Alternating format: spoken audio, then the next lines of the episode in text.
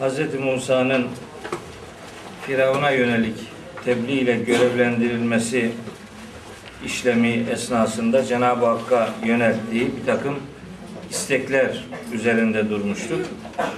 Ve Yüce Allah'ın ona bu isteklerini kabul ettiğini ifade eden ayetle dersi bitirmiştik.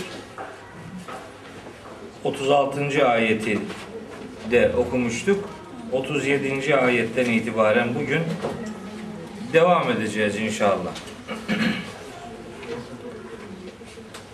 37. ayette Taha suresinin 37. ayetinde Yüce Allah Hazreti Musa'ya şunu söylüyor. Hani sen bu konuda neler istediysen sana onları verdim. İsteklerin sana iletildi. Duaların kabul edildi dedikten sonra bir şey hatırlatıyor Hazreti Musa'ya. Buyuruyor ki Estağfirullah ve lekad menenna aleyke merraten uhra sen şimdi bazı isteklerde bulundun. Sakın ha bunların kabul edilmeyeceği gibi bir hisse kapılmayasın.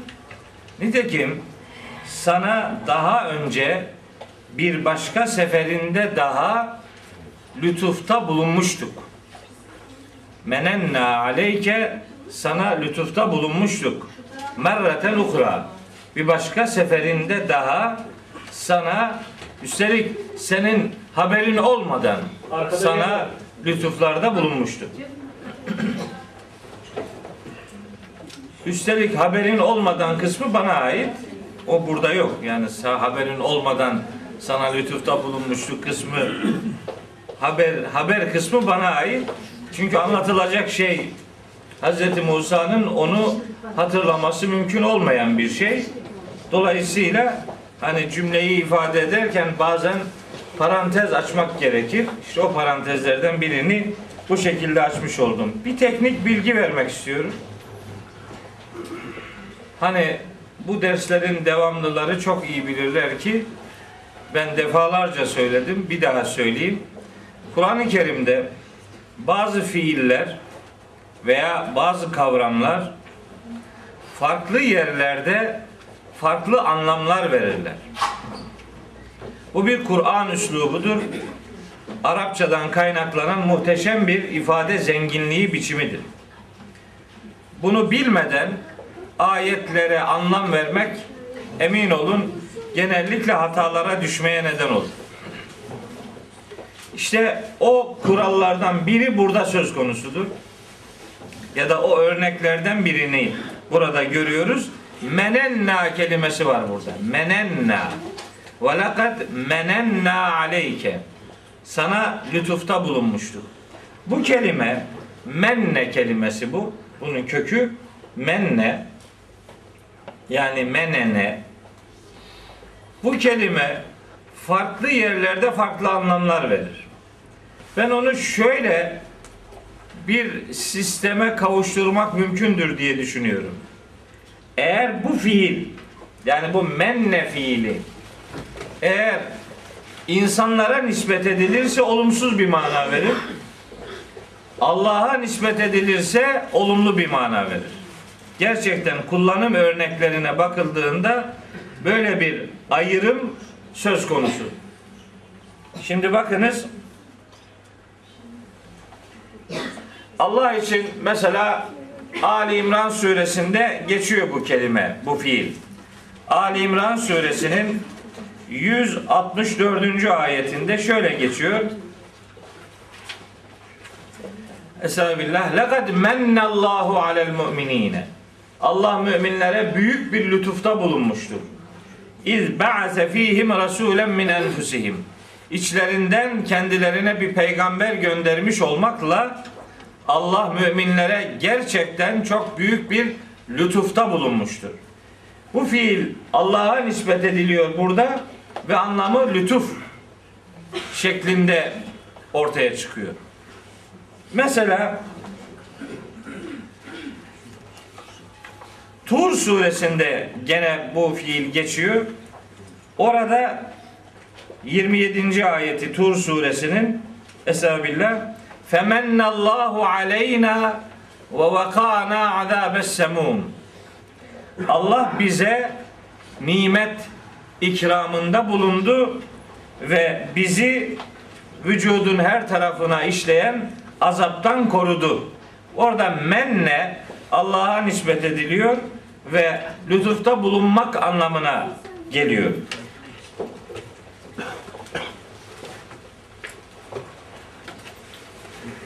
Mesela Saffat suresinde Hz. Musa'ya ve Hz. Harun'a yönelik gene bu fiil Cenab-ı Hakk'a nispet edilerek kullanılıyor. Lütuf ve ikram manalarına geliyor. Peki kullar için kullanıldığında mana nasıl olumsuz oluyor? Bakın çok çarpıcı bir ayet sizlere hatırlatayım. Hucurat suresinin 18'in 17. ayetinde şöyle bir ifade var. Estağfirullah.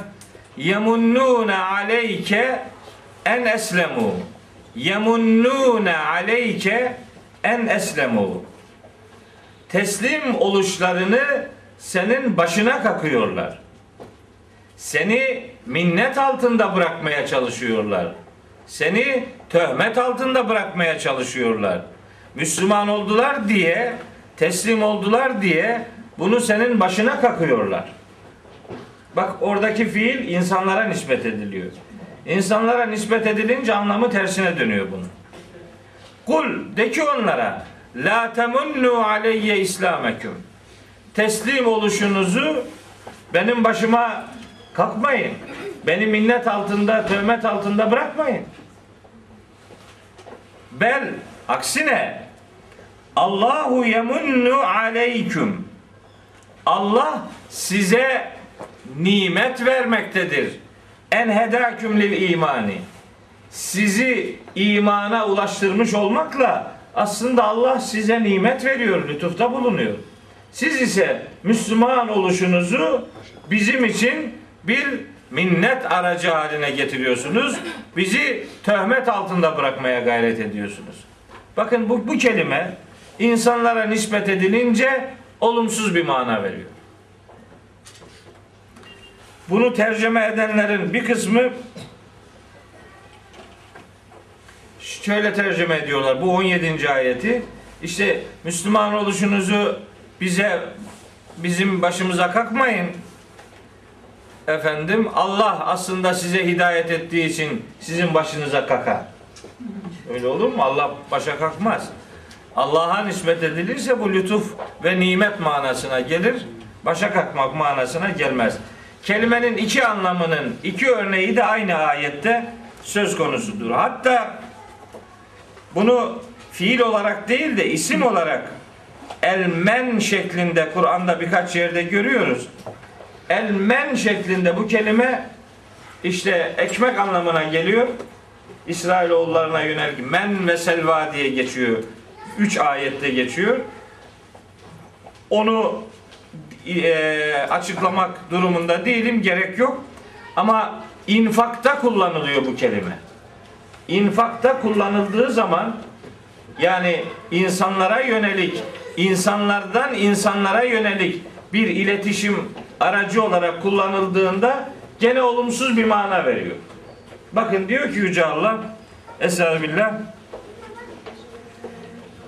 Bakara suresi 262. ayette de geçiyor, 264'te de geçiyor. İki ayette de geçiyor. Buyuruyor ki 262'de Yüce Allah. Ellezine yunfikune emvalehum fi sebilillahi. Onlar mallarını Allah yolunda infak ederler.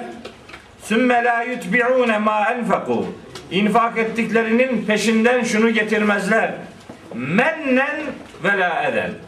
Men de eziyet de getirmezler. Men başa kalkmak demektir. Yani infaktan sonra yaptıkları infakı muhatabın başına kalkmazlar. Yani 10 kuruş verip 110 kuruşluk eziyet yapmazlar. Hatta bu eziyet başa kalkma işlemi 264. ayette infakın iptalinin nedeni olarak sunun. Ya eyyühellezine amenu la tubdilu sadakatikum bil menni vel eza. Ey iman edenler sadakalarınızı başa kakarak ve eziyete aracı kılarak sakın ha iptal etmeyin. Böyle yapanlar mallarını gösteriş için veren Allah'a da ahirete de iman etmeyen adamlar gibi olurlar. Ha, evet. Bakara 264. ayet. Men başa kalkmak demektir. Hani kelimeleri değişik yerlerde görünce ne oluyoruz bu bir, bir yerde başka bir anlama geliyor başka bir yerde niye başka bir anlama geliyor gibi bir soruyla efendim zihnimizi bulandırmayalım bu bir Kur'an üslubudur. Kelimeler ve kavramlar kullanıldığı yerlerde her zaman aynı anlamı vermezler. Bazen kullanış biçimi, bazen muhatabın durumu, bazen nispet edildiği varlık kelimenin anlamında farklılıklar meydana gelmesine neden olur. Bir sonraki ayette vahiy kavramı üzerinde detaylı bir şekilde duracağım. Orada da bunun farklı bir örneğini sizlere hatırlatmış olacağım. Bu teknik bir bilgiydi. Şimdi konuyu tekrar ele alalım. Ne diyor Yüce Allah? Ve lekad menenna aleyke merreten uhra. Biz sana bir defasında daha daha önce bir lütufta bulunmuştuk. Bu bize şunu hatırlatır. Benzer bir durum, benzer bir diyalog, benzer bir hatırlatma Hazreti Peygamber'in hayatında da var. Bu dersleri ilk başlattığımız zaman yani demek ki 5 sene önce okuduğumuz iki sureyi burada çok kısaca hatırlatmak durumundayım. O gün bugün dinleyici profilimiz epeyce değişti. O surelerde neler söylediğimizi bir daha yinelemek gerekir. Bakın Duha suresi ile İnşirah suresini okumuştuk. Ta en başta okumuştuk bunları. Bu surelerin her ikisi de Hz. Musa'ya yönelik Cenab-ı Hakk'ın yaptığı bir hatırlatmanın benzerinin Hz. Peygamber'e yönelik olarak dile getirildiğinin bir örneğidir. O surelerde şöyle diyordu Yüce Allah. Estağfirullah. Ve duha ve leyli izâ seca ma vedda'ake rabbuke ve ma kala ve lel ahiretu hayrun leke minel ula gündüzün ışığına yemin olsun. Bastırdığı zaman geceye de yemin olsun. Ki Rabbin seni terk etmedi ve sana darılmadı. Velel ahiretu hayrun leke minel ula. Ahiret senin için dünyadan daha hayırlı olacaktır. Ona tabi dört tane mana vermiştim ben. Öyle ahiret anlamı çok çarpıcı bir anlam değil. Bence aslında doğruların en uzağı olan bir anlamdır o. Senin için peygamberliğinin sonraki dönemi ilk dönemlerine göre daha mutluluk verici olacaktır. Bu bir müjdeydi peygamberimize. Hani peygamberimiz bir insan olarak düşünüyordu. Bu kadar zor işler, herkes bana karşı, kimse inanmıyor. Hiç kimse kendi inançlarını terk etmiyor. Bu garip yetim Muhammed'in peşine kim gelecek? Acaba nasıl olacak diye yüreğinde fırtınalar yaşıyordu Hazreti Peygamber. Cenab-ı Hak ona moralmen destek olsun diye bu sureleri indirdi. Bu iki sureyi. Duha ve İnşirah surelerini. İşte o surelerin duhasında 5. ayette şu cümleye yer vermişti. Ve lesevfe yu'tike rabbuke feterda. Rabbin sana zamanı gelince çeşitli ikramlarda bulunacak ve sen memnun olacaksın. Şimdi bu, bu vahyi alıyor peygamberimiz. Tabi acaba nasıl olacak bu? Acaba bu çarpık ve fasit gidiş nasıl tersine dönecek? İster istemez bir insan olarak bunu düşünüyor Hazreti Peygamber. Onu gelecek yardım konusunda tam inanç sahibi kılması için Cenab-ı Hak ona hatırlatmalarda bulunuyor. Diyor ki, buyuruyor ki Estağfirullah. Elem yecidike yetimen feava. Seni yetim bulup bakımını sağlamamış mıydı? Ta çocukken. Seni yetim bulup bakımını sağlamamış mıydı? O zaman Hazreti Peygamber'in sahibi kim olacaktı ki? Özel bir ilahi koruma olmasaydı sokakta kimsesiz bir çocuk gibi kalması kaçınılmaz olacaktı. Ama Cenab-ı Hak onu sahiplendiğini ve bakımını sağladığını ona hatırlatıyor. Ve devam ediyor. Sadece bu kadar değil. Hani bu bedensel ihtiyaçlarını karşılama anlamında sana sahip çıkmıştı. Ama mesele bundan ibaret değil. Ve vecedeke dallen feheda. Seni şaşkın bulmuş ve sana yolu göstermiş idi. Seni şaşkın bulmuş ve sana yol göstermişti cümlesi hani seni sapık bulmuştu da sana hidayet vermişti anlamına kesinlikle gelmez. Kesinlikle gelmez. Çünkü dallen kelimesi her yerde sapıklık anlamına gelmiyor. Şaşırma anlamına da geliyor. Peygamberin şaşkınlığı neydi? O iddia edildiği gibi küçükken Mekke'de gezerken bir sokakta şaşırıp öbürünü Cebrail'in ona göstermesi şeklinde de olamaz. Bu bu kadar basit de değil. Öyle bir olay Kur'an vahyinin konusu olmaz. Buradaki şaşkınlık ve hidayet Peygamberimizin Mekke'nin ağır ahlaksız toplum yapısına yönelik duyduğu çaresizliği Cenab-ı Hakk'ın vahiy ile gidermesi demektir. Bu şaşkınlık ve onun giderilmesi topluma yönelik bir ıslah faaliyetine duyulan ihtiyaç ve Cenab-ı Hakk'ın o ihtiyacı karşılamak üzere peygamberimize risalet vermesiydi. Bu ikinci bir nimet. Ve vecedeke ailen fe ve seni fakir bulmuş, seni zenginleştirmiş idi. Neydi bu fakirlik? Bir, ekonomik anlamda gerçekten fakirdi. Sonra Hazreti Hatice vesilesiyle zenginleşmişti. Bu direkt manadır. Ama benim anladığım mana bu değildir. Onun fakir olup zenginleştirilmesi esasında ilk günlerde inananlarının çok az olması sonra peyderpey etrafının çoğalması anlamında bir şenliğe dönüştürülmesiydi. Yani çocukken, yetimken bakımı sağlanıyor, risaletle buluşturulup yüreği ferahlatılıyor ve etrafında inananlarının sayısı artarak moral ve motivasyonu zirveye ulaştırılıyor. Bakın üç tane hatırlatma yapmıştı ona Allahu Teala. Duha suresinde. Sonra İnşirah suresinde buna bir dört tane daha ilave etti. İnşirah suresinde. Neydi onlar? Estağfirullah. Elem neşrah leke sadrak. Biz senin için özellikle seni rahatlatmak için yüreğini ferahlatmadık mı? Neydi onun ferahlatılmasına neden olan olay? Mekke'nin ahlaksız tutumunun risalet öğretileriyle yerini yavaş yavaş düzgün bir standarda kavuşturulmasıydı. Ondan çok morali bozuluyordu peygamberimizin. Risaletle o moral bozukluğu yerini huzura terk etti.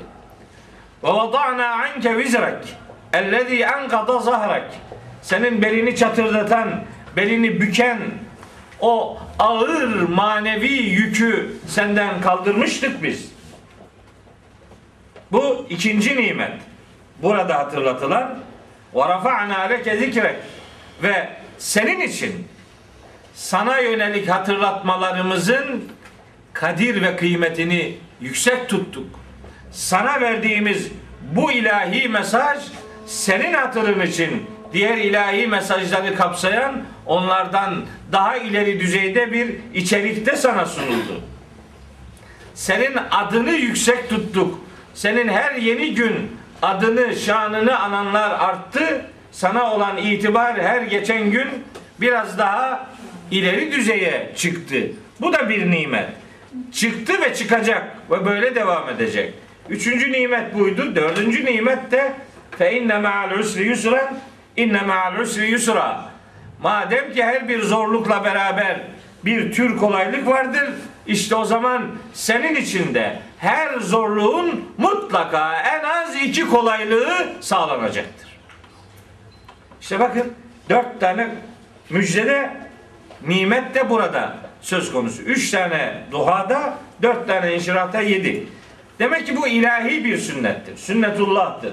Peygamberlerin motive edilmesi için, morallerinin yüksek tutulması için Yüce Allah onlara zaman zaman daha önceden hatırlamadıkları bazı nimetlerini hatırlatarak gelecek günlerdeki ihsanının onlar tarafından beklenmesini ve morallerinin bozulmamasını sağlayıcı bir eğitim metodu olarak Hz. Musa'dan da Hz. Muhammed'den de örneklendirilerek bize sunuluyor. Ve lekad menenna aleyke merreten uhra böyle bir anlam verir. Peygamberler tarihi içerisinde bunun farklı örneklerinin bulunduğunu bilmek durumundayız. Niçin yapılıyor bu? Moraller yüksek tutulsun diye. Sıkıntıya düşülmesin, ümit kaybedilmesin. Allah'tan gelecek herhangi bir vaat mutlaka yerini bulacak. Bu inanç yüreklere serpilsin diye Cenab-ı Hak bu hatırlatmaları yapıyor. E Hz. Musa'ya ve Hz. Muhammed'e sallallahu aleyhi ve selleme bu yapılınca peki buradan bize ne var? Öyle ya ayet bize nasıl gelecek? Biz de bundan bir şey almak durumundayız. Bize sunuluyor bu ayetler.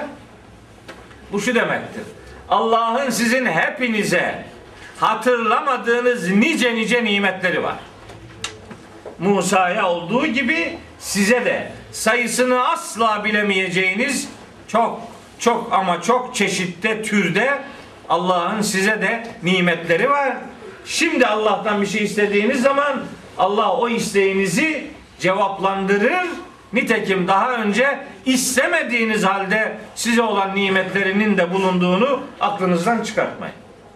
Cenab-ı Hakk'ın bize de sayısız nimetlerinin bulunduğunu bu vesileyle ayetin mesajı olarak bize yönelik mesajı olarak algılamak durumundayız.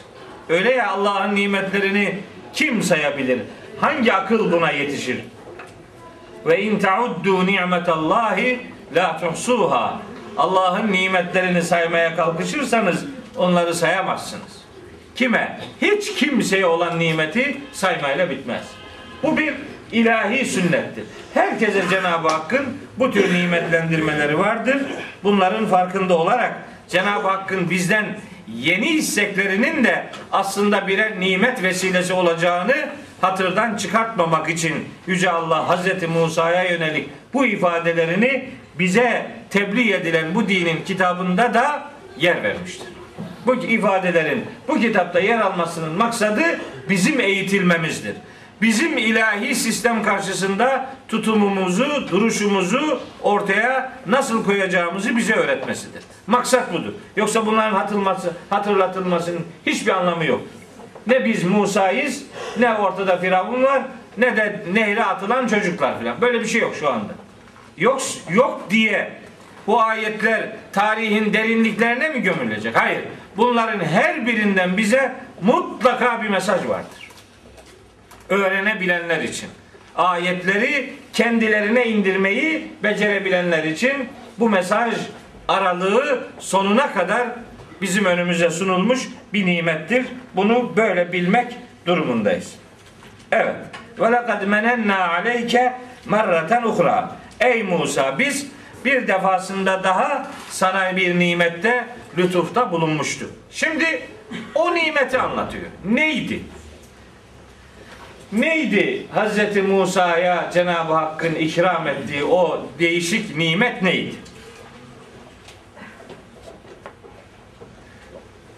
Otuz sekizinci ayet.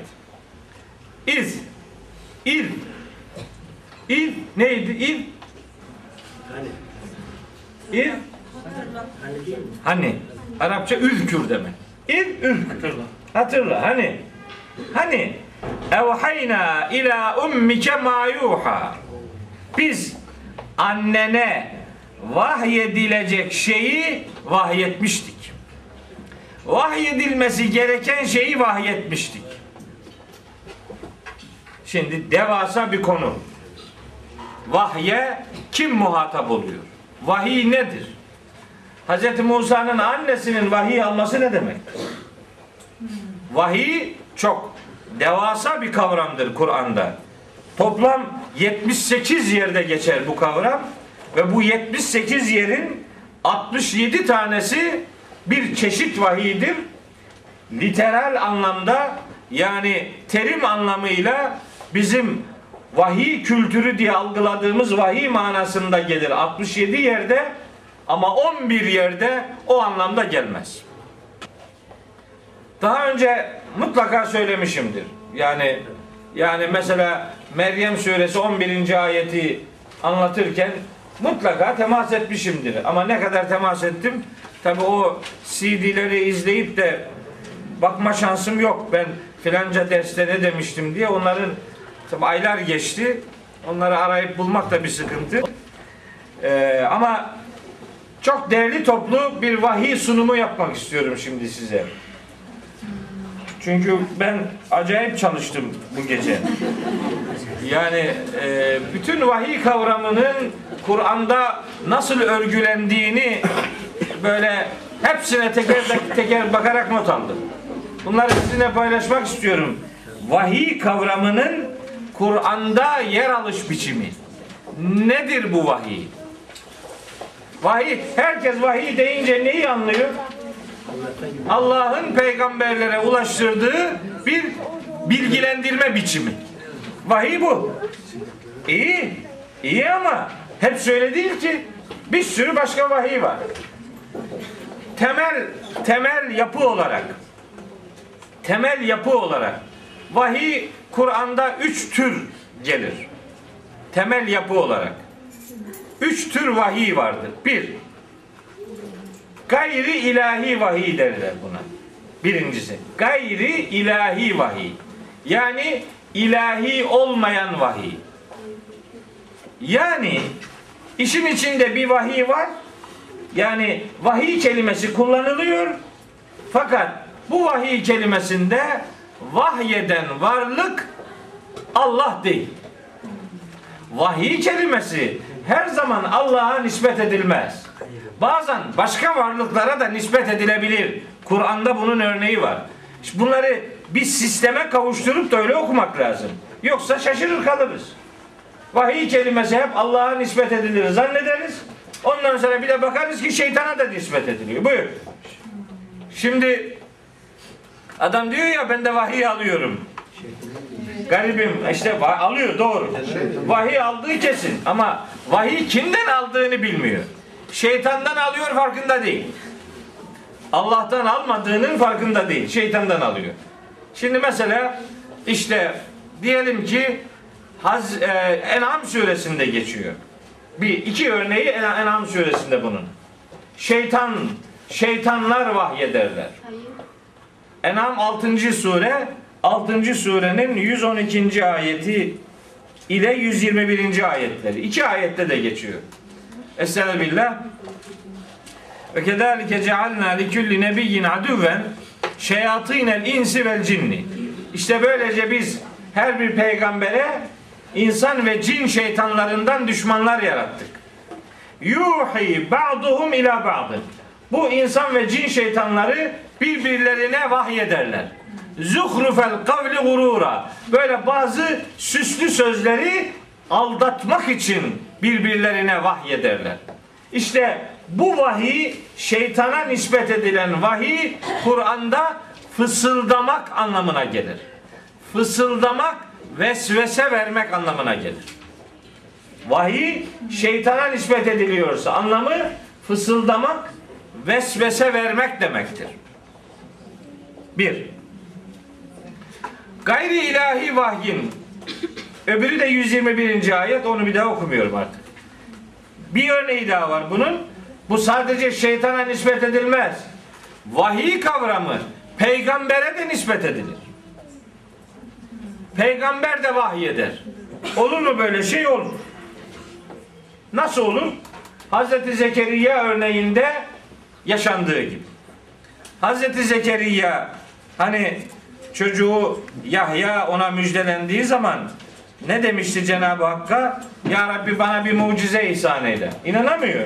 İhtiyar adam, hanım ihtiyar, kızın çocuk olacak. Nasıl olacak bu iş?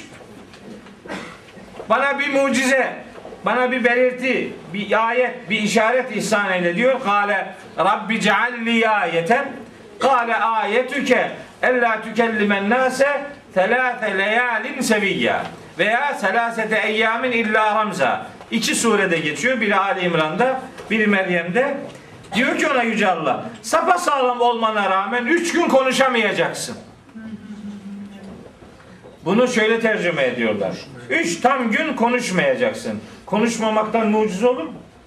Konuşamamaktan mucize olur. Normal konuşan adam üç gün konuşamaz hale geliyor. İşte mucize budur. Konuşmayacaksın diye böyle tercüme ediliyor. Bu çok doğru bir tercüme değil. Konuşamayacaksın. Bunun üzerine fakaraca ala kavmihi minel mihrabi. Mihraptan, mabette kavminin huzuruna çıkıyor. Fe evha ileyhim. Onlara vahyediyor. Bak. Evha vahyediyor. Kim? Zekeriya. Kime vahyediyor? İleyhim kavmine, topluma. Neyi? Ensebbihu bukreten ve aşiyya. Sabah akşam Allah'a tesbihe devam edin diye vahyediyor. İşte buradaki vahiy buradaki vahiy işaret etmek demektir. İşaret etmek. Buradaki vahiy işaret etmek demektir. Zaten Ali İmran suresinde bu konuşma biçiminin remzle olduğunu söylüyor Allahu Teala. Kale ayetüke ella tükellimen nase telâfete eyyamin illa ramza. Remizle, işaretle, sembolle bu iş, bu iletişim devam edecek. Demek ki gayri ilahi vahiy dediğimiz peygamberden ümmetine yönelik vahiy ifadesi Kur'an'da yer alır ama bu bizim bildiğimiz vahiy anlamına gelmez. İnsandan insana yönelik vahiy işaret etmek demektir. Şeytanların birbirlerine vahyi fısıldamak, vesvese vermek demektir. İnsanların birbirlerine vahyi işaret etmek demektir. Bu gayri ilahi vahiy. Şimdi bir de ilahi vahiy var. İkinci vahiy türü. İlahi vahiy. İlahi vahyin tanımı şudur.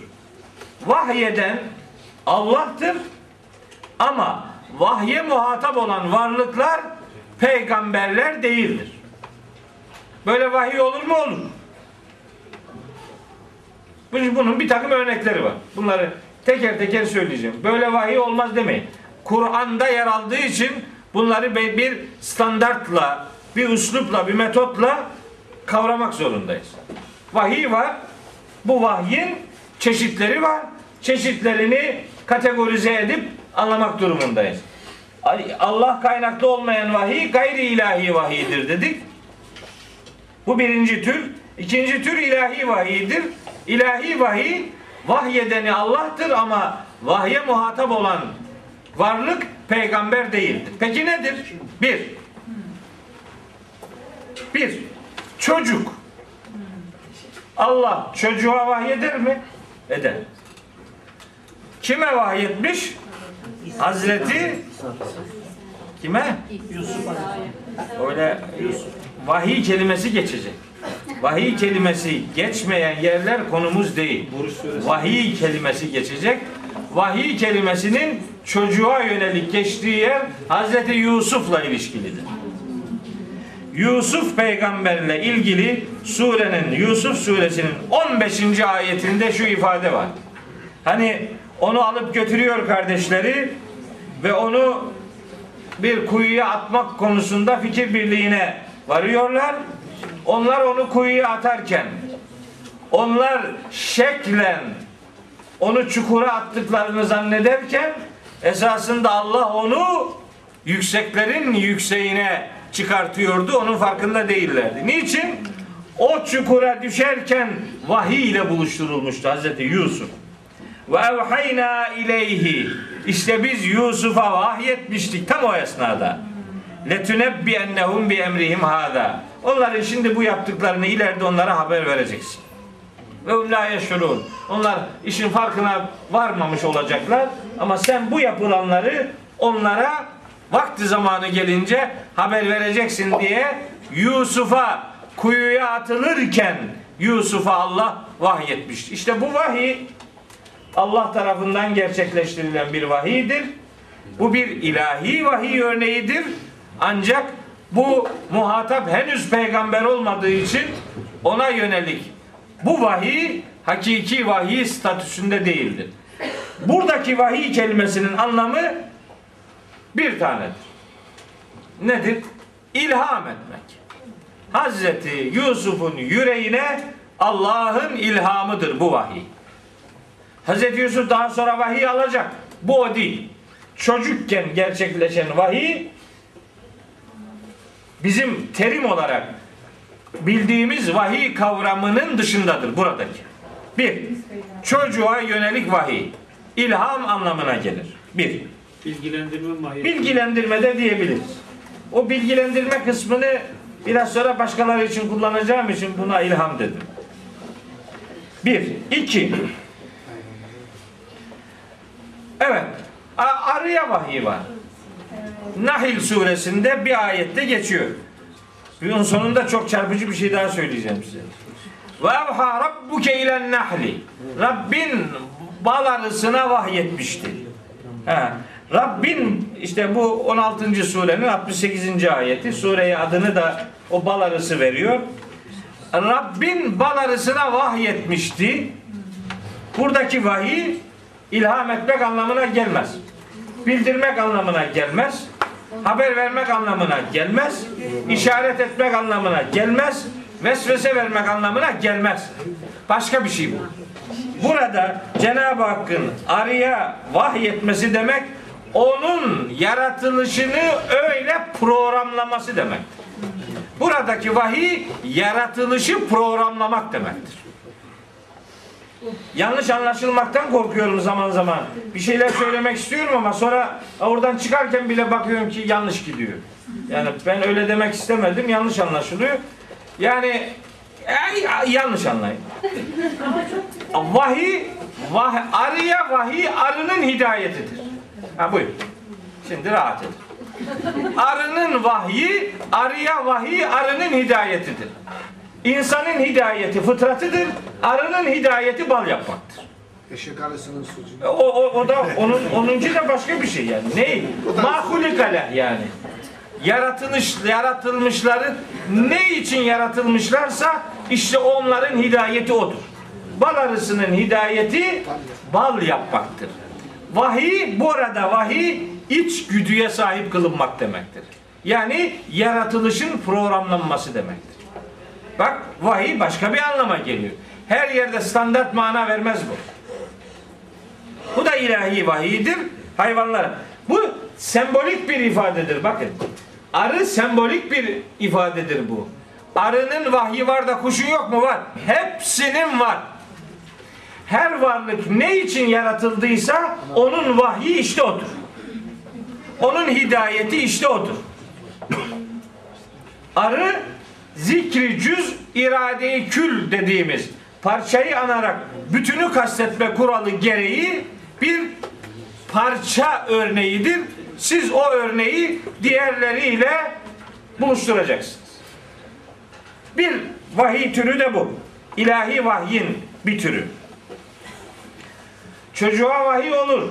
Arıya vahiy olur. Başka? Yeryüzüne vahiy var. Göklere vahiy var. Onların da ayetleri var. Estağfirullah.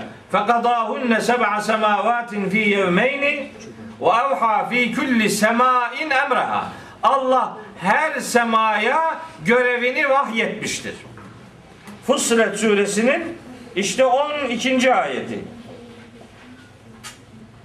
Allah her göğe kendi görevini vahyetmiştir. Görev yasası. Yani yaratılış gayesi neyse göğe onu programlamıştır Allahu Teala. Buradaki vahyetmek görev yasasını belirlemek demektir. Yani yaratılış amacı neyse işte o amaç doğrultusunda göğün yaratılmasıdır.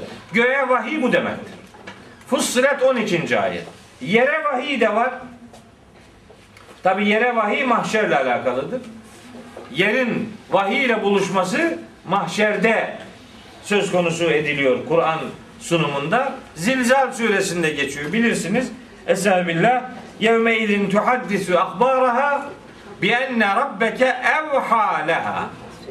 O gün yer bütün haberlerini anlatacak. Çünkü Rabbin ona vahyetmiş olacaktır. Yeryüzüne Allah'ın mahşerdeki vahyi yerin görev yasasının kendisine bildirilmesi, öğretilmesidir. Yere yönelik vahiy görev yasasının belirlenmesidir. Yaratılış amacının o varlığa programlanmış olması demektir. Gökyüzüne vahiy var, yeryüzüne vahiy var. Zilzal suresi 4-5. ayetler. Kim? Vahiy kelimesi geçecek. Vahiy kelimesinin üzerinde durduğumuz için hep bu örnekleri veriyorum. Vahiy kavramı var. Onu doğru anlamak için bu efendim e, alternatifleri sizlere e, aktarıyorum. Yoksa Allah'ın başka bil, başka tür bilgilendirme metotları da var. Biz Allah varlıkları nasıl programlar o konuyu işlemiyoruz. Vahiy kavramı ne demektir? Vahiy kelimesinin geçtiği yerleri sizlere aktarmaya gayret ediyorum. Biraz teknik oluyor. Böyle sıkılıyor musunuz? Uyuklayan falan yok değil mi? Uy- uyumak. Kafa karışsın. Karışmayan kafadan hayır gelmez. Kafa karışsın da karışık kalmasın. Kar- karışıklığı gidereceğiz inşallah. Kur'an niye geldi? Karışıklıkları gidermek için geldi. Ve ma enzelna aleykel kitabe illa litübeyyine lehumullezî ihtelefu fihi. İnsanlar hangi konularda ihtilafa düşüyorlarsa o ihtilaflar açığa çıkartılsın diye Kur'an indirilmiştir. Kur'an'ın olduğu yerde ihtilaf olmaz. Kur'an'ın olmadığı yerde ihtilafa boğulur insanlar. Sorun Kur'an'dan uzaklaşmaktır. Dolayısıyla doğru anlama biçimiyle Kur'an'a yaklaşırsak ortada ihtilaf kalmaz. Çeşitlilik olur ama ihtilaf olmaz. Devam ediyorum. Bitmedi vahiy kavramı. İlahi vahye bir örnek daha. Allahu Teala havarilere vahyettiğini söylüyor. Maide suresi 111. ayette Estağfirullah ve izâ vahaytu ilel havariyyin Havarilere hani vahyetmiştim ben. En aminu bi ve bi rasuli. Bana ve peygamberime yani İsa'ya iman edin diye vahyetmiştim. Kime? Havarilere. Havarilere yönelik vahiy. Bu da ilahi vahiydir. Muhatap peygamber olmadığı için bu vahiy türüne ilahi vahiy diyoruz. Hakiki vahiy demiyoruz. Bu vahiy Maide suresi. 5. surenin 111. ayeti. Bu bir çeşit bilgilendirme, ilham etme anlamına gelir buradaki vahiy. Bir çeşit bilgilendirme, ilham etme. Neticede bu ilhamın direkt onların yüreğine olması mümkün olduğu gibi Hz. İsa'nın tebliğ ettiği ilahi öğretilerin içinden seçilip alınması da anlam olarak mümkündür. Ama kavram vahidir ve muhatap peygamber olmadığı için biz buna ilahi vahiy diyoruz, hakiki vahiy demiyoruz. Vahiy meleklere yönelik de gerçekleşir. Meleklere de Allah vahyettiğini söylüyor. Enfal suresinde buyuruyor ki Estağfirullah İz yuhi rabbuke ilel melaiketi Hani Rabbin meleklere vahyediyordu. Allah meleklere de vahyetmiştir. Allah'ın meleklere olan vahyi bildirmesidir. Allah meleklere vahyediyordu demek Allah meleklere şu gerçeği bildirmişti demektir. İşte o e, Bedir Savaşı ile alakalı pasajda geçiyor. Enfal suresinin 12. ayetinde bu ifade yer alıyor. Bir ifade daha var vahiy ile alakalı. ilahi vahiy ile alakalı. Bir örnek daha var. İşte o da okuduğumuz ayetteki örneklik. Hazreti Musa'nın annesine yönelik vahiy. İki ayette geçer bu. Bir burada geçiyor. Yani Taha 38'de geçiyor. Bir de Kasas suresinde 7. ayet olsa gerek orada geçiyor.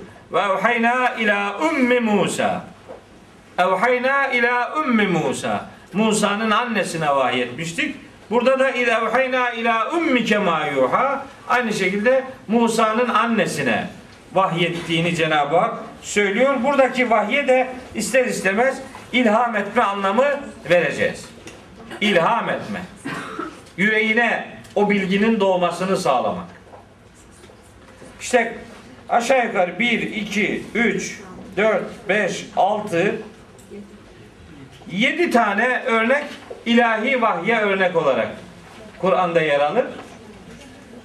İki tane örnek şeytanların vahyi ve Hazreti Zekeriya'nın kavmine vahyi anlamında gene gayri ilahi vahyin örneğidir.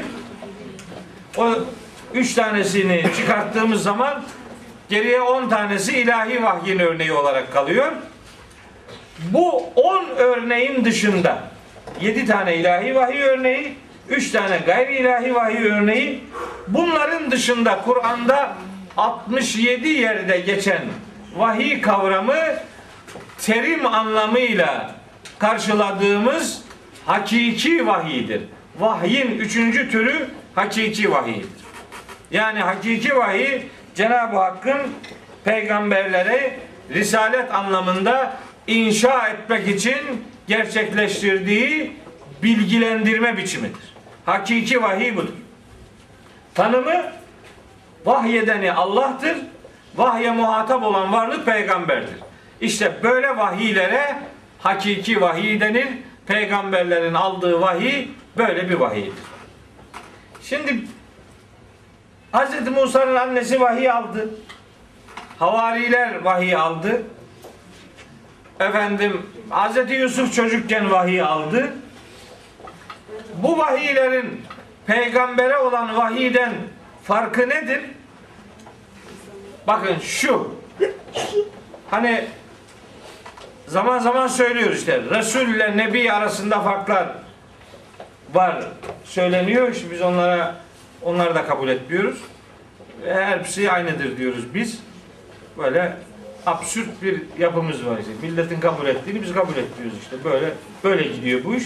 Ama benim referanslarım Kur'an'dır. Ama başkasını bilmem. Başkasıyla uğraşmam. Ben kendi doğrumla meşgulüm. Nebi ile Resul arasında kavram olarak bir fark var. Bunu birkaç defa söyledim burada. Birkaç defa söyledim. Her Resul hem Nebi hem her peygamber hem Resuldür hem Nebidir. Ama bilinmelidir ki her peygamber önce Nebidir sonra Resuldür. Önce Nebidir sonra Resuldür. Önce Nebidir demek önce bilgilendirilir peygamber haberdar edilir ilahi bilgilerden sonra o bilgileri ümmete muhataplara ulaştırır. Yani önce nübüvvet sonra risalet söz konusudur. Bu vahiylerde de haberdar edilme anlamında bir bilgilendirme vardır ama o haberdar edilen konular başkalarına ulaştırılması gereken, tebliğ edilmesi gereken meseleler değillerdir. Musa'nın annesine olan vahiy başkasını ilgilendirmiyor. Vahiylere olan vahiy, e, havarilere olan vahiy başkasını ilgilendirmiyor. Yani tebliğ edilecek, başkalarına ulaştırılması gereken bir vahiy biçimi değil. İlahi vahiy, hakiki vahiyden ayıran en önemli espri vahyedilen konuların bir inşa faaliyeti içermemesidir. Yani tebliğe konu edinilmesi gereken bir yapıda bulunmamalarıdır. O anlamda insanlar da vahiy alırlar. Fakat bu ilahi vahiy olsa da hakiki vahiy değil. Hakiki vahiy sadece peygamberlere yönelik gerçekleştirilendir. Çünkü o vahyin bir muhakkak ki risalet boyutu vardır. Yani başka insanlara ulaştırılması gereken bir boyutu vardır. Bunu öyle algılamak, böyle kategorize etmek lazım. Akşam okurken şöyle bu vahiy ayetlerine biraz çok yakinen bir bakayım dedim. Bir baktım ki şöyle bir tasnif de yapabiliriz gibi geldi bana. Bu bana aittir şimdi. Bu bunda hatalı olabilirim. Yani hatalıysam hatamı bana reddedin. Bu gayri ilahi vahide ve ilahi vahiylerde Yani hakiki vahiyde değil. Gayri ilahi olan o iki üç örnekte ve ilahi vahiy dediğimiz o yedi örnekte vahiy kavramı enteresandır. Tekil olarak kullanılıyor. Yani Allahu Teala ben vahyettim diyor. Ben vahyettim. Ya da Rabbin vahyetti. Allah vahyetti veya ben vahyettim şeklinde böyle bir tekil kullanım var. Hz. Musa'nın annesinin vahye olan muhataplığı hariç diğerlerinde böyle bir tekil kullanım var. Hakiki vahiyde hem tekil kullanımlar var hem çoğul kullanımlar var. Yani evhayna diye geçen vahiyler Hz. Musa'nın annesine yönelik olan hariç nerede evhayna varsa onlar hakiki vahiydir. Ama hakiki vahyin örnekleri arasında tekil kullanımlar da var. Allah sana vahyetmişti diye Allah Musa'ya vahyetmişti diye bu ayetler var. Ama çoğul olarak biz vahyettik ifadeleri nerede varsa Hz. Musa'nın annesine yönelik olanı hariç diğerlerinin tamamı hakiki vahyin örneğidir. Fakat bizim hakiki vahiy ile ilahi vahyi ayrıştırmadaki ölçümüz muhatabın peygamber olup olmamasıdır. Eğer muhatap peygamber değilse bu vahiy ilahi vahiydir. Muhatap eğer peygamber ise bu hakiki vahiydir. Bizim esas ölçümüz budur. Öbürü böyle bir yapı hissettim. Hani bir yardımcı bir bilgi olabilir diye onu da size hatırlatmış olayım. Vahiy kavramı bu. Efendim şimdi insanlar vahiy alır mı filan? Şimdi insanların yeniden vahiy almasına gerek yok. Önlerinde vahiy var. Bu vahiy varken bana da vahiy ediliyor diyenler Allah'ın en zalim diye nitelendirdiği insanlardır. İşte En'am suresi 93. ayeti eve gidince bir okuyun. Orada kendisine vahiy gelmediği halde bana da vahiy ediliyor diyen Allah'ın indirdiği neymiş? Ben de benzer şeyler indiririm, öğretirim diyenden daha zalim kim vardır diye Cenab-ı Hak bu tür vahiy iddialarını zulmün zirvesi olarak tanıtıyor. Bu kavramı böyle insan ilişkileri içerisinde sıklıkla kullanmanın hiç doğru olmadığını bize bu vesileyle öğretmiş oluyor. Biraz unutkan oluyorum da e, Hz. Musa'nın annesi hariç hakiki vahiy mütekellim ma'al gayr sigasıyla geliyor. Denk gelir. E, Ve evhayna ileyhi letunebbi enne Hz. Yusuf'a olan vahide de mütekellim gayr sigası var. Ha, var. Buna ne diyeceğiz? O da aynı. Yani Hz. Musa'nın annesi ve Yusuf'un o zaman- çocukluğu da hariç O diyeceğiz. zaman ha, tamam. Yani böyle bir şey.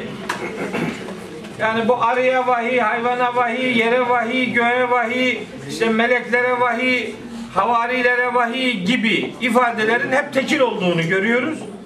Hz. Musa'nın annesine olan vahiy, bu çoğul, bunu istisna ediyoruz. Hz. Yusuf'la ilgili olanı da istisna etmek durumundayız belki ama hani onun sonrasında gene vahiy kültürü devam ettiği için ona zaten vahiy var. Bir süre sonra peygamber oldu olacağı için ona vahiy akışında vahyin çoğul olarak kullanılmasına bir beis yok. Ama çocukken alınmış olan o vahiyde de işte çoğul ifadesi orada da var. Evhayna ileyhi letunebbiyennehum örneğimiz Nizamettin abinin hatırlattığı gibi onu da bu istisna olarak görebiliriz. Bu bir yardımcı bir kanaat. Bu söylediğim. Yani bu şey değil. Bu kural değil. Buradaki kuralı söyledim. Sizin tespitleriniz. Evet bu benim tespitim. Ee, asıl kural vahyedeni Allah vahye muhatap olanı. Peygamberse bu hakiki vahiy vahyedeni Allah vahye muhatap olan varlık insan olsun hayvan olsun yer olsun gök olsun melek olsun ne olursa olsun onlar ilahi vahiydir. Bunlar hakiki vahiy değildir.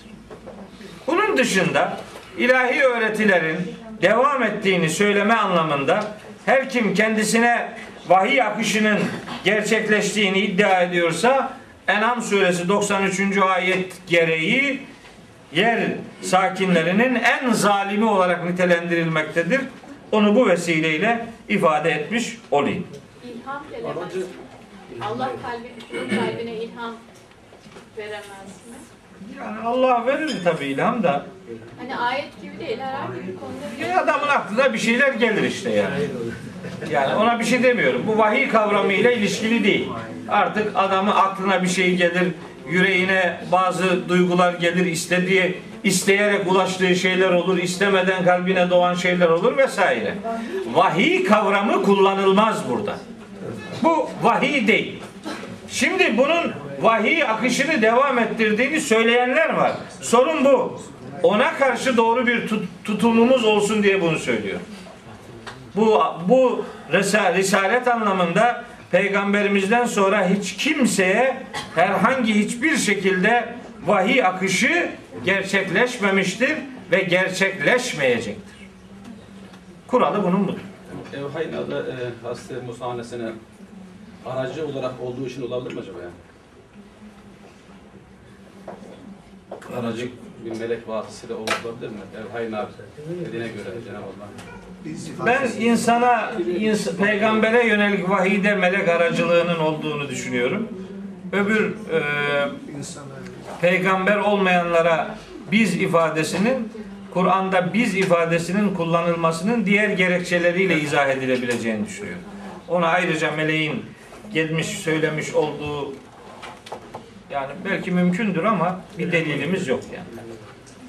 Evet. Şimdi bu bu teknik bilgiyi de geçiyorum artık. Vahiy kavramıyla alakalı aşağı yukarı söylemeye e, söylemeyi hedeflediğim şeyleri fazlasıyla söylediğimi düşünüyorum ve şimdi bu olay ne oldu? Ne oldu? Neler oldu? Niye bunu hatırlatıyor Allahu Teala? Ne kadar önemli bir şey varmış ki meğer bunu Kur'an'da vahye konu ediniyor ve bize hatırlatıyor. Şimdi o o ayeti yani 39. ayeti okuyalım bakalım. Neymiş Cenabı Hakk'ın Hazreti Musa'ya yönelik daha önceden de bir nimetimiz olmuştu daha önceden de sana bir nimetimiz olmuştu ifadesi neyle doldurulmuş? Bu nimet neymiş? İşte bak. 39. ayet Taha suresi. Estağfirullah. Buyuruyor ki Yüce Allah.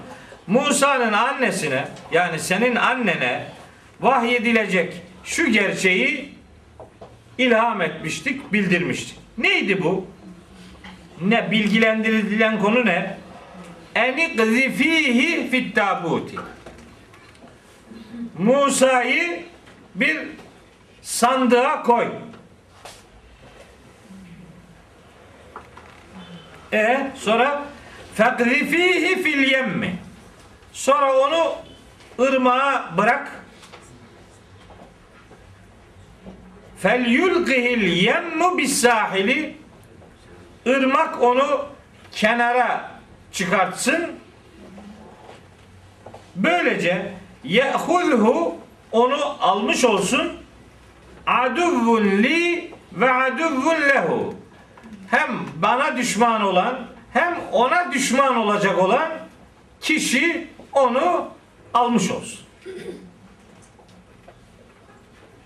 Ve elgaytu aleyke mehabbeten minni böylece biz ben sana katımdan bir sevgi bahşetmiştim ta o zaman ve böylece litusna ala ayni sonuçta da benim gözetimimde yetiştirilmeye başlanmıştı. Şimdi ayet bu. Böyle geçmeyeceğiz. Burada söylenecek çok şey var. Koskoca ayet nasıl bir tercümeyle geçer? Çok konuşacağımız şeyler var. Bir, olay ne? Olay şu. Firavun iki rivayet var. Bir tanesine göre rüyasında görüyor. Bir tanesine göre de büyücüler söylüyor. Deniyor ona ki yani bu köle toplumun içinden bir erkek çocuk çıkacak ve senin tahtını elinden alacak. O da bu korkuyla gene farklı kanaatler var. Bazı bazılarına göre doğan her erkek çocuğu öldürüyor. Bazı kanaatlere göre bir sene yani tekli yıllarda doğanı öldürüyor, çiftli yıllarda doğanı öldürmüyor. Bazı kanaatlere göre iki yıl doğanları öldürmüyor, iki yıl doğanları öldürüyor. Yani iki yıl iki yıl ara ara veriyor. Yani rivayetler çeşitli. Hangisinin doğru olduğunu bilmiyorum. Ama yani her doğanı öldürüyor kısmı pek sarmıyor bana. O zaman yani toplumda erkek kalmaz. Yani bunu görmemesi mümkün değil. Muhtemeldir ki birer sene veya ikişer sene aralıklı böyle sene sene bölerek doğan erkek çocuklar öldürüyor. Tam da o zamana o erkek çocukların doğması halinde öldürüleceği zamanda doğuyor Hazreti Musa. Hazreti Musa'nın da öldürülmesi artık bir korku aracı olarak annesini etrafını sarmalıyor. Oradan hareketle zaten çocuğu için korkuyor Hazreti Musa'nın annesi. Hazreti Musa'nın annesinde derin bir ürperti var. Belki saklayabilir. Ne kadar saklayabilir? Nerede saklayabilir? O belli değil. Ama daha yaygın durum onun da öldürüleceğidir. Çocuğun alınıp katledileceğidir. Yani bir ananın kucağından çocuğunun öldürülmek üzere alınması bir anaya yapılabilecek en büyük eziyettir. O eziyeti yüreğinin ta derinliklerinde hissediyor Hazreti Musa'nın annesi. İşte Cenab-ı Hak ona şu bilgiyi ilham ediyor yüreğine. Onu bir sandığa koy. Burada sandığa koy ifadesiyle başlıyor. Bakın Kasas suresinde bunun biraz daha öncesi var. Şimdi Kur'an-ı Kerim'de meseleler hep bir yerde standart anlatılmaz. Böyle serpiştirerek anlatılma vardır. Serpiştirerek anlatım. Bir tekniğidir Kur'an'ın. Niye serpiştiriyor? Her tarafı okunsun diye. Bir yeri okuyup bırakmasın adam. Başka bir yeri de okusun. O arada başka bir yeri daha okumayı öğrenecektir. Böylece tamamı okunur. Serpiştirerek anlatım metodu. Kur'an'ın metodu budur. Bir- tek bir yere bakarak bu budur demek doğru değil. Her anlatılan şey neyse hepsini bilip ona göre konuşmak Kur'an adına konuşurken doğru bir metottur. İşte bakın burada sandığa onu sandığa koy diyor ama bu daha öncesinde bir şey daha var Hazreti Musa'nın hayatında. Nedir o? İşte Kasas 7. ayetteki şu ifade. Estağfirullah. Ve evhayna ila ummi Musa en erdi'ihi. Ha, demek ki ilk emir Musa'nın annesine yönelik ilk emir Musa peygamberi annesinin emzirmesidir. Bu, bu burada yok. Burada var. Onu emzir, onu emzir diye ilham ettik yüreğine. Feyda hifti aleyhi eğer çocuğun başına bir sıkıntı gelmesinden korkarsan ya da korkacağın zaman ki korkacak belli o zaman felqihi fil yemmi onu ırmağa bırak. Bak burada da ırmağa bırak kısmı var sandığa koy kısmı yok. Orada da o yok.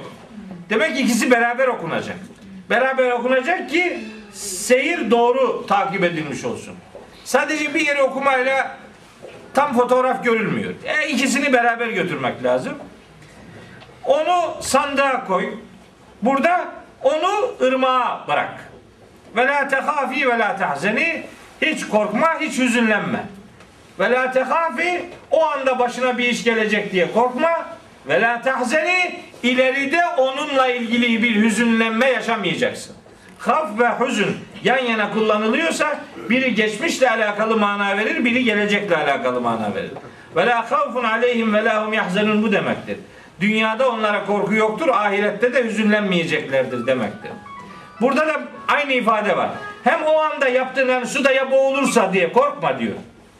Su onu boğmayacak. Ve la tahzeni başkası onu alıp da onu öldürecek diye de korkma. İlerisinden de korkma. Hüzünlenme. Halinden korkma. geleceğinden hüzünlenme. Havf ve huzun kelimeleri yan yana kullanılınca aralarında böyle bir anlam ilişkisi vardır. Hani nüans vardır ikisi arasında. Evet. Şimdi ben bir şey daha söylemek istiyorum. Enteresan. Hiç akla gelmemesi doğru değil.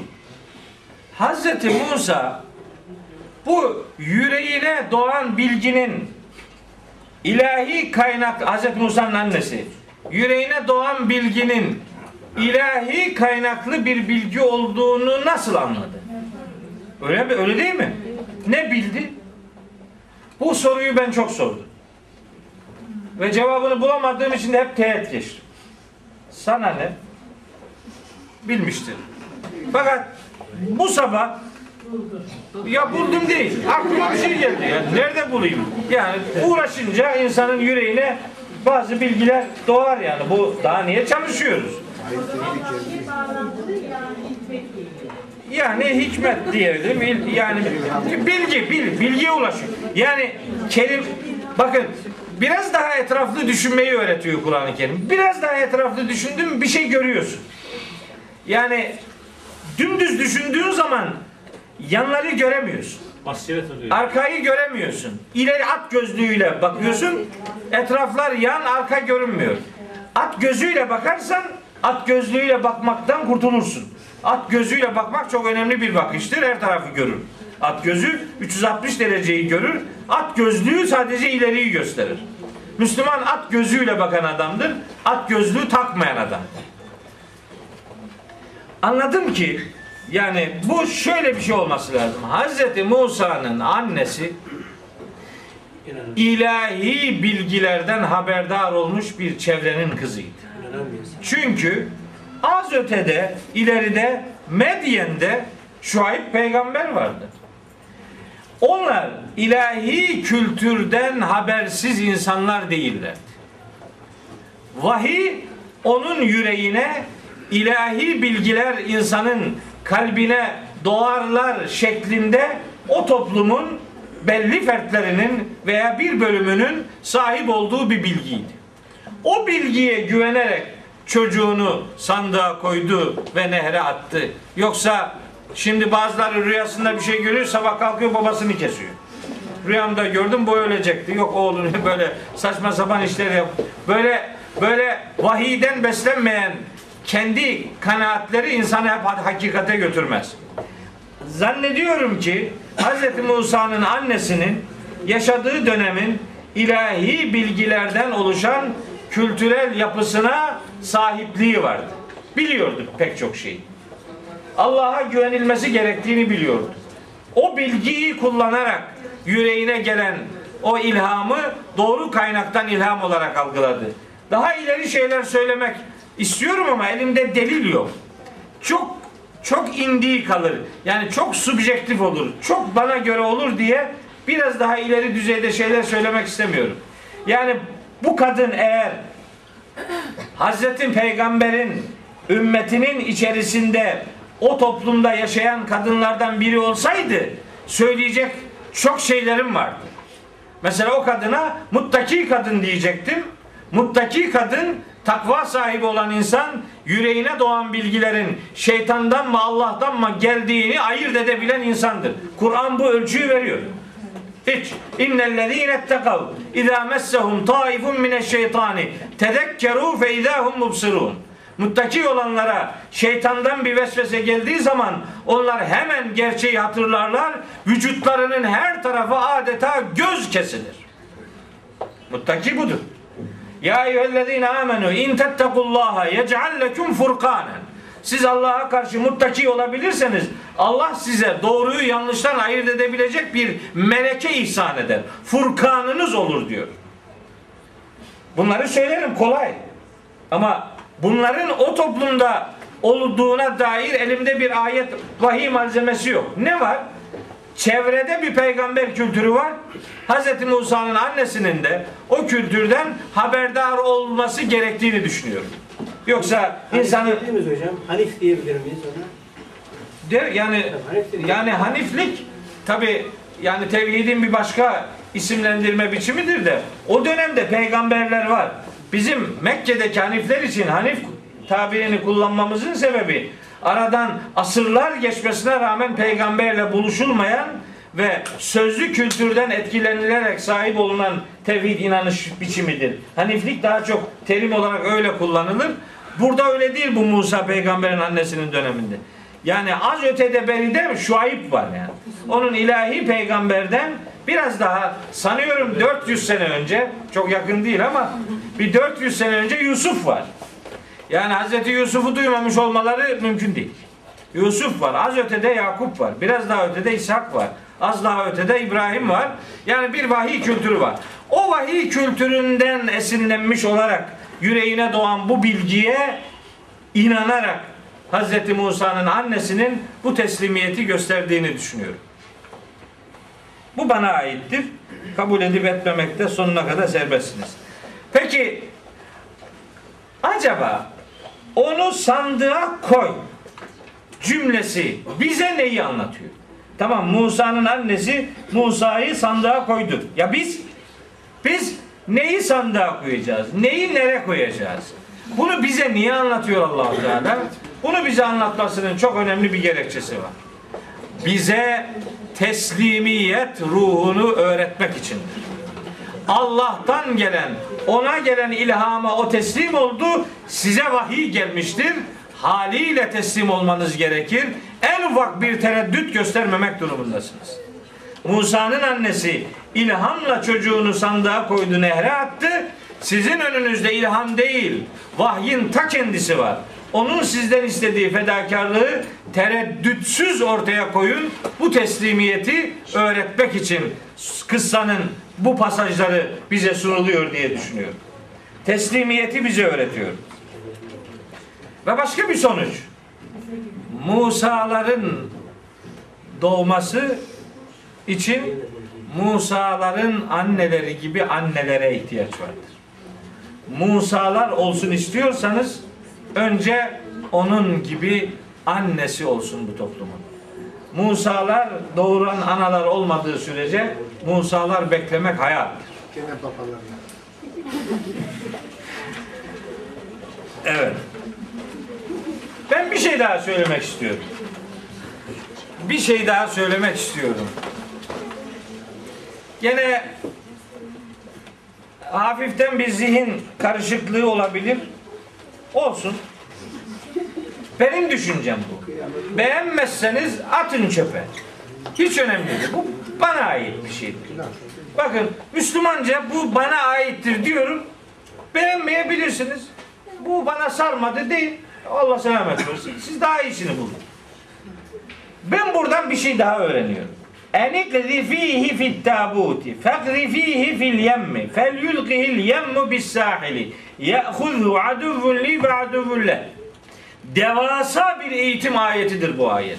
Devasa bir eğitim ilkesi öğretir bu ayet. Ne bakın. Bu bir mucize mi?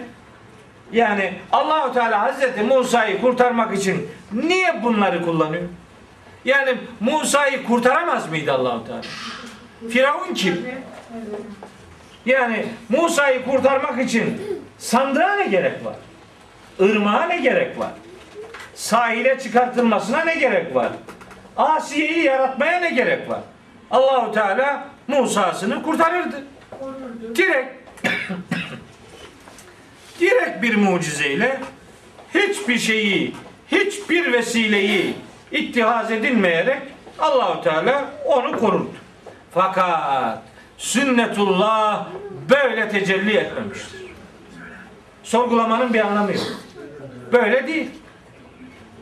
Öyle değil mi? Musa'yı Kızıl Denizi geçirmek için suyun içine sokmalı mıydı?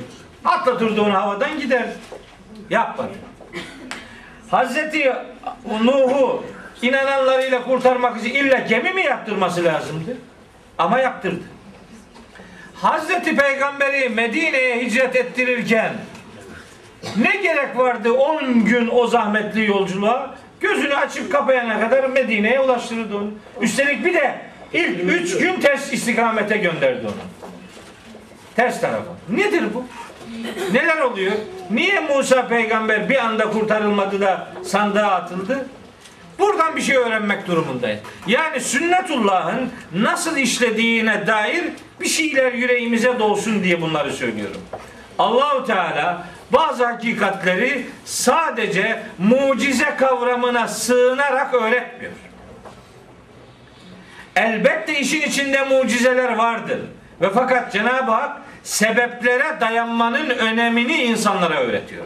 Sen sebeplere tevessül edeceksin.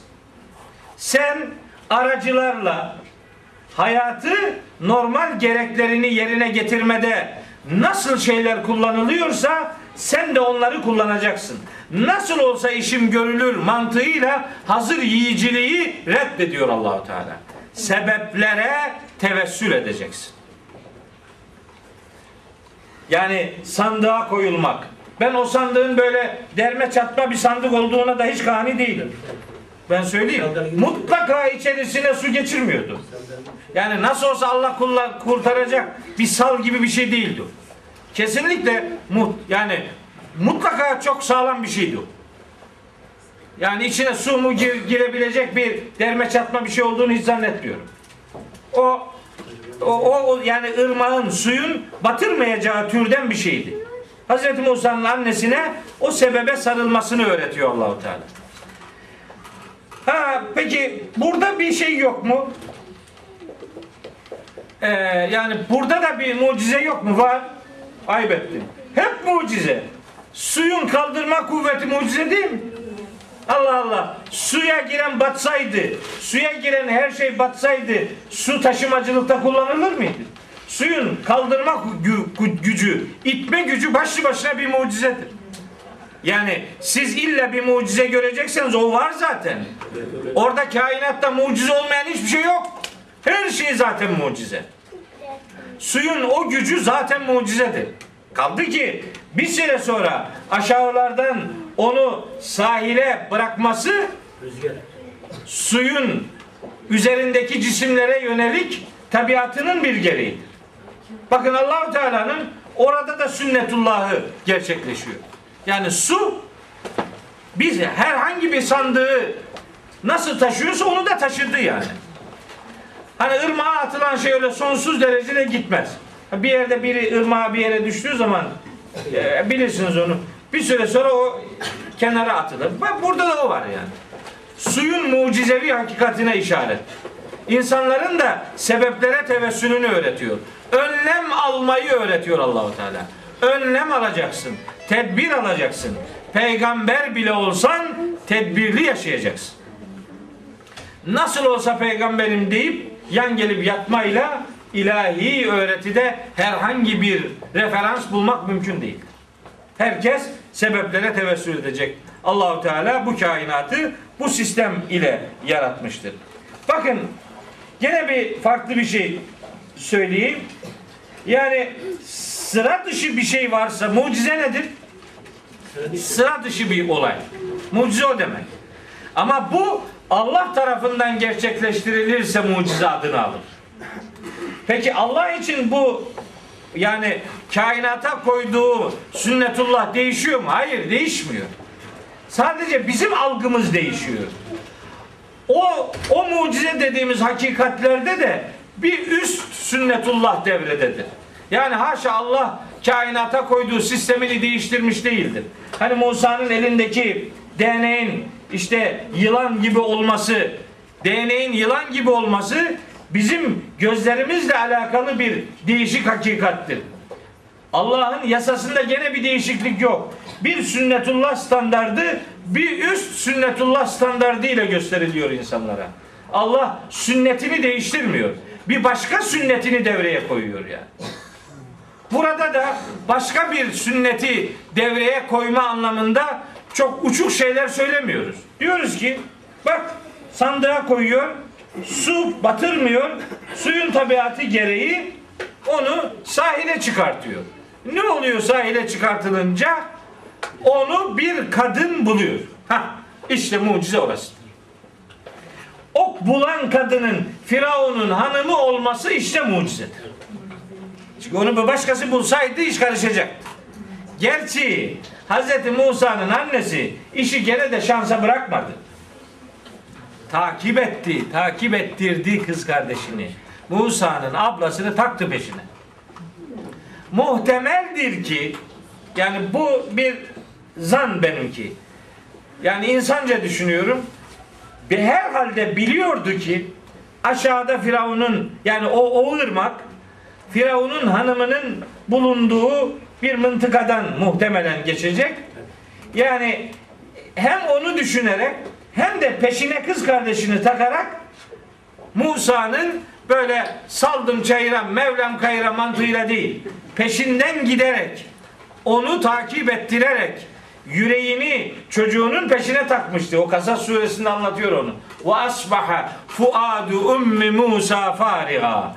Musa'nın annesinin yüreği sabaha kadar boşaldı gitti diyor. Nasıl bir acı? Nasıl bir nasıl bir psikoloji?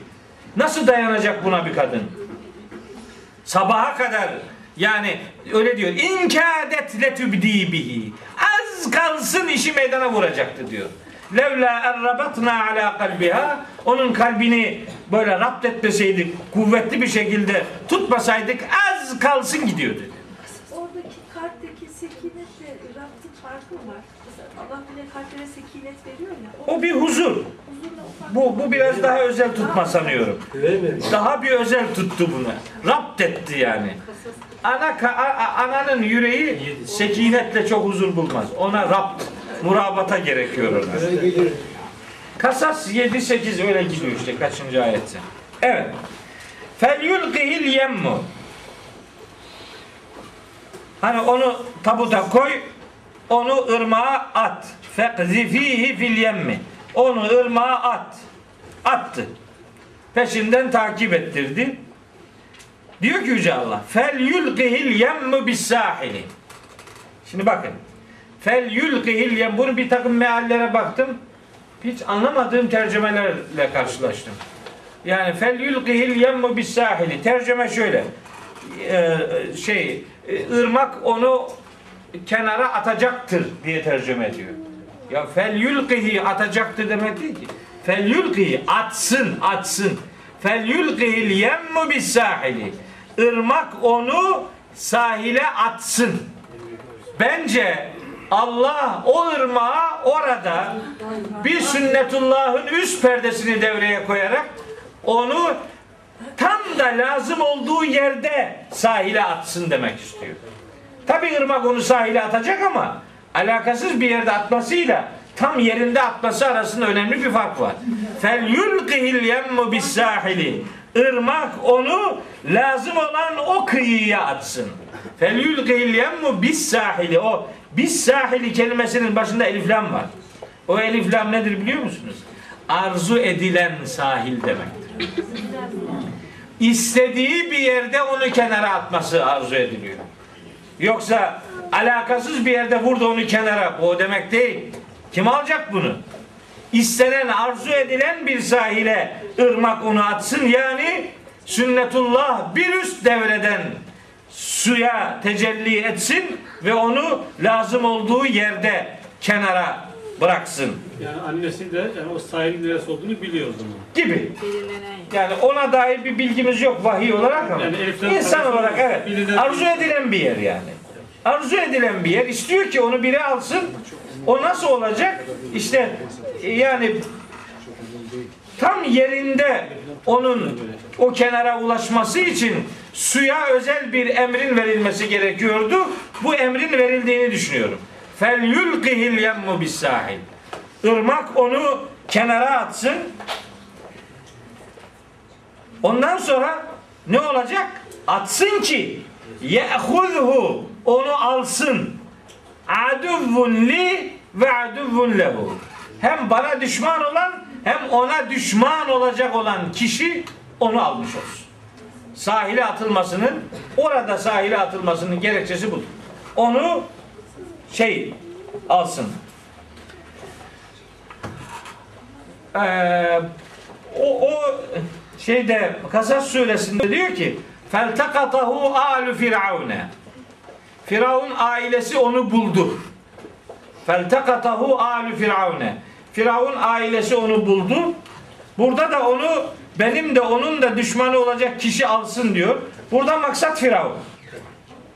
Orada maksat, Kasasta maksat Firavun'un ailesi yani taraftarları o grup ama Tahrim suresinde hani diyor ya Allahu meselen lillezine amenu mraate firavun Firavun'un hanımını da Allah işte müminlere örnek gösterdi. İzgaleti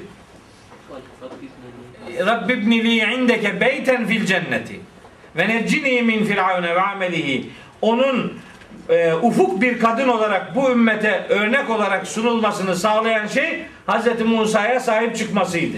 Çünkü bulunduktan sonra kadın diyor ki inne firavun ve haman ve galet imraatu firavune kurratu aynin li velek Firavun'un hanımı diyor ki benim de senin de gözün aydın. Kurratu aynin li velek. Benim de senin de gözün aydın. Belki diyor bu çocuğu alırız. Bunun bize faydası olur.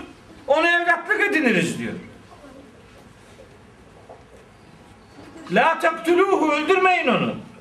Asa en yenfa'na. Belki bize faydası olur bunun. Evnettehidehu veleda. Onu evlatlık ediniriz. Bırakın öldürmeyin çocuğu diyor. Bunları Asiye'ye söyleten güç işte mucizenin ta kendisidir. Asiye bunları kendiliğinden söylemiş olamaz. Hazreti Musa'yı Cenab-ı Hak Asiye'nin ellerine terk etmiştir. Birkaç perdeden sünnetullah devreye giriyor. Birkaç perdeden bizim için iş biraz zor anlaşılır gibi görülüyor ama Allahu Teala mucize perdelerini birkaç türüyle ortaya koyunca mesele bütün çıplaklığıyla efendim anlaşılabilir oluyor. Kanaatim odur. Evet. Ayeti bitireyim. Çok uzadı. Ee, Cenab-ı Hak buyuruyor ki El gaytu aleyke mehabbeten minni. Ey Musa.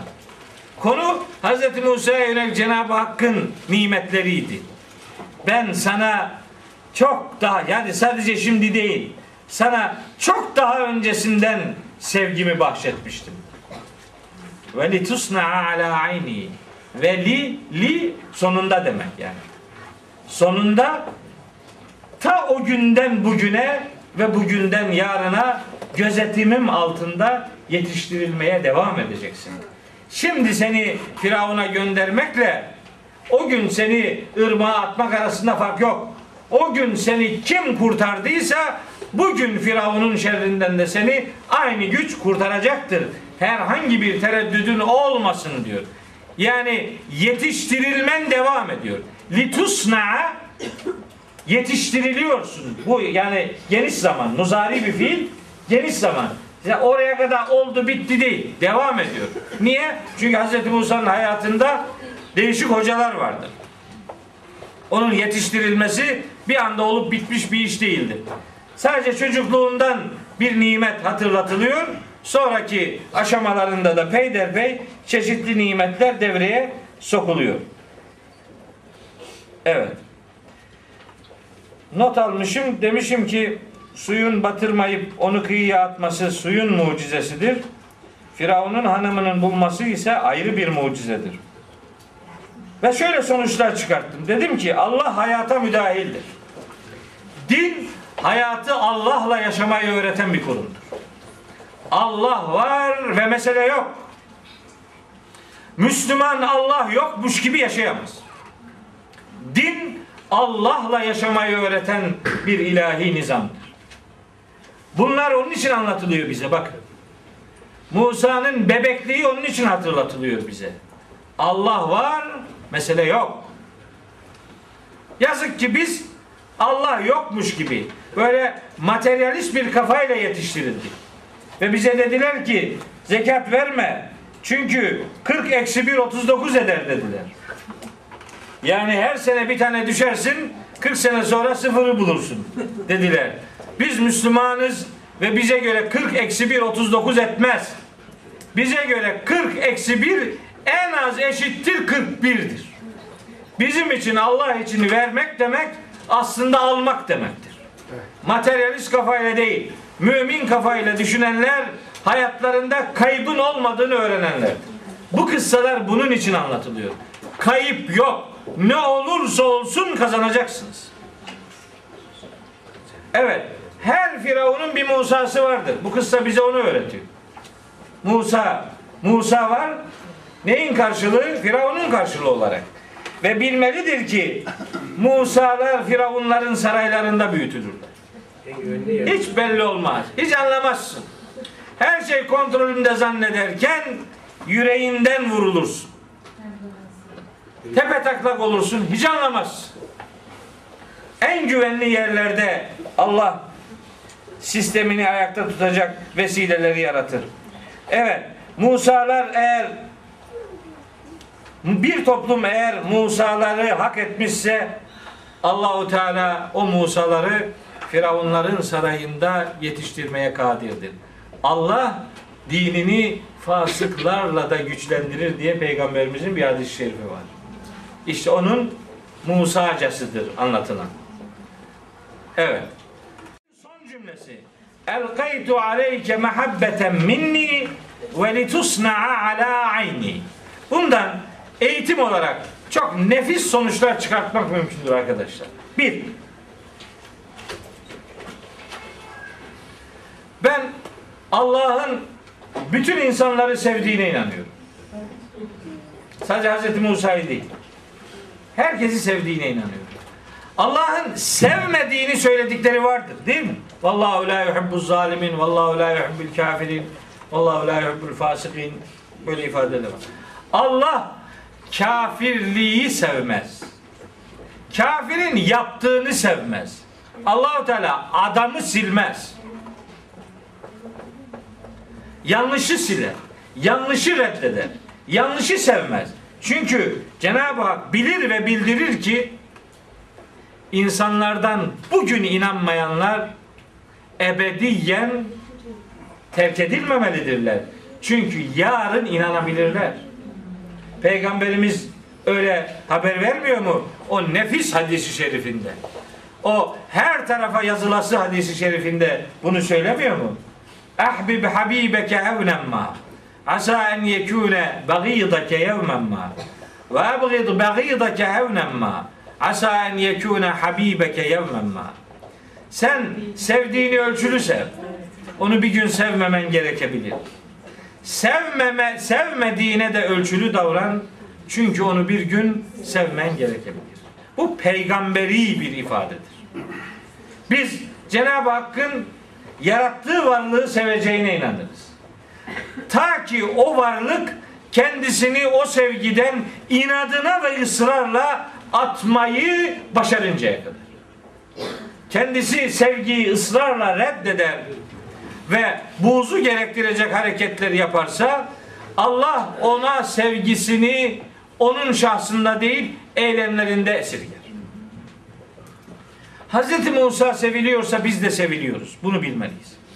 Allahu Teala mutlaka bizi de seviyor. Çünkü yüreğimize imanın sevdirilmesi onun işidir. Velakinne Allahe habbebe ileykumul iman. Size Allah imanı sevdirmiştir yüreğinizde. Bizim fıtratımız tevhide odaklanmış bir fıtrattır. Yani biz Allah'ı tanıyabilir bir özellikte yaratıldık. Bizi böyle yaratan Cenab-ı Hak bizi nesnel olarak terk etmiş olması mümkün değildir. Ta ki biz kendimiz onunla olan iletişimimizi kesmeyi kararlaştırıp bunda ısrar edinceye kadar. Biz de seviliyoruz. Allahu Teala Hazreti Musa'yı yetiştirdiği gibi bizi de yetiştiriyor. Nasıl? İşte vahiy ile. Bu vahyi bize göndermesi Cenab-ı Hakk'ın bizi sevmesinin en net örneklerinden, delillerinden biridir. Bizi Cenab-ı Hak seviyor, onun için bizi vahye muhatap kılmıştır. Eğitim ile hani litusna ala ayni gözetimimde yetiştirileceksin diyor ya. Ondan önce de muhabbeten minni. Eğitimle sevginin yakın ilişkisini ortaya koyar bu ayet. Sevgi olmadan eğitim olmaz. İyi bir eğitim sevgiyle yoğrulandır. Sevgi eğitim iç içe iki kavramdır. Bir adamı sevdi, seve, sevmesini sağlayarak eğitmek asıl eğitimdir. Buğz ederek, nefret ettirerek onu eğitmek aslında onu eğitmek değil, onu kötülüğe şartlandırmaktır. Bir adam zorlanarak iyi bir münafık yapılır. Zorlanarak iyi bir mümin yapılmaz. Mümin yüreğinin ortaya konulmasıyla elde edilecek önemli bir kemal sıfatıdır. Ve çok önemli bir ilke daha. Eğitici kişi eğitmekte olduğunu sevmelidir. Yani eğitimle sevgi arasında bir ilgi vardır. Bu ilginin sonucu olarak şunu söyleyeceğiz. Eğitici kişi eğitmekte olduğunu sevmelidir. Burada seven kim? Eğitici olan Allah. Sevilen kim? Hazreti Musa. Demek ki eğitenler eğitmekte olduklarını sevmelidirler. Tabi eğitilenlerin de sevilmeye layık bir durum ortaya koyması beklenir. Ama daha önemli olanı eğitenin eğitmekte olduğunu sevmesidir. Hocam sen bizi seviyorsun, biz de seni Ben eğit ben ben eğitmiyorum. Ben sadece bildiklerimi sesli söylüyorum. Siz de beni dinliyorsunuz. Eğitilmeye içinizde belki en muhtaç olan benim. Benim öyle bir derdim yok. Şükran abla. Ben sizden sadece dua beklerim. Başka bir şey yok. Hazreti Musa bir sarayda büyütüldü değil mi? Büyük balıklar büyük derelerde olur küçük derelerde büyük balık olmaz. Hazreti Peygamber şehirlerin anası olan Mekke'de görevlendirildi. Küçücük bir dağ köyünde değil. Hazreti Musa kölelerin arasında peygamber olmadı. Sarayda peygamber oldu. Niçin? Hayatı öğrensin diye. Yönetimi öğrensin diye. Zalimlerin zulüm biçimini öğrensin, ona karşı adalet projeleri geliştirsin diye. Yani en ileri düzeyde bir eğitimin sağlanacağı yer neresi ise peygamberler oralarda yetiştirilirler.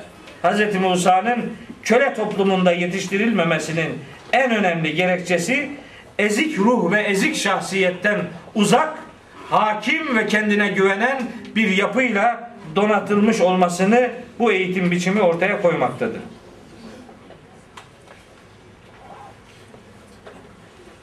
Evet. Litusna'a ifadesi aynı zamanda insanların sanatkar yetiştirilmesi gerektiğini de öğreten önemli bir kelimedir. Bakın başka kelimeler kullanılabilirdi orada. Tusna'a kelimesi sanatla alakalı bir kelimedir. Yani sanatla alakalı insanların bilgi sahibi kılınmalarının gereği üzerine dolaylı bir işaretin bulunduğunu düşünüyor. Ve dahası ala ayni ifadesi bence eğitimin göz göze yapılması gerektiğini ortaya koyan bir incelik ortaya koyan. Litusna ala ayni. Benim benim gözümün önünde demek, benim gözetimimde demek. Biz birilerini eğiteceksek onları görmeliyiz. Onları gözetimimiz altında tutmalıyız. Eğer bu çocuğumuzsa devreye Tahrim suresinin 6. ayeti girer. Nisa suresinin 9. ayeti girer. Nesillerinizin üzerine adeta titreyin diyor. Onları ateşten koruyun. Onlara doğru sözler söyleyin anlamında hatırlatmalar var o iki surede. Litusna ala ayni gözetimim doğrultusunda gözetimim altında gözümün önünde yetiştirileceksin demek eğitim birebir iletişimle ancak sonuç verir anlamına gelebilir. Tahrim suresinin 6. ayeti nesillerle ilgilenmeyi, Nisa suresinin 9. ayeti de onlar üzerine adeta titremeyi ve onlara doğru bilgi vermeyi prensip haline getiren önemli iki ayettir. Bu ala ayni ifadesinin birebir eğitimdeki vazgeçilmez önemi hatırlattığını düşünmekteyim. Asıl hedefim bugün 40. ve 41. ayetleri de okumak idi. Ancak buna imkan yok. Ders tam 2 saat neredeyse oldu. İnşallah haftaya 40 ve 41. ayetten itibaren e, kalan kısmı devam ettirmeye gayret edeceğim. Bu vesileyle hepinizi Allah'a emanet ediyorum.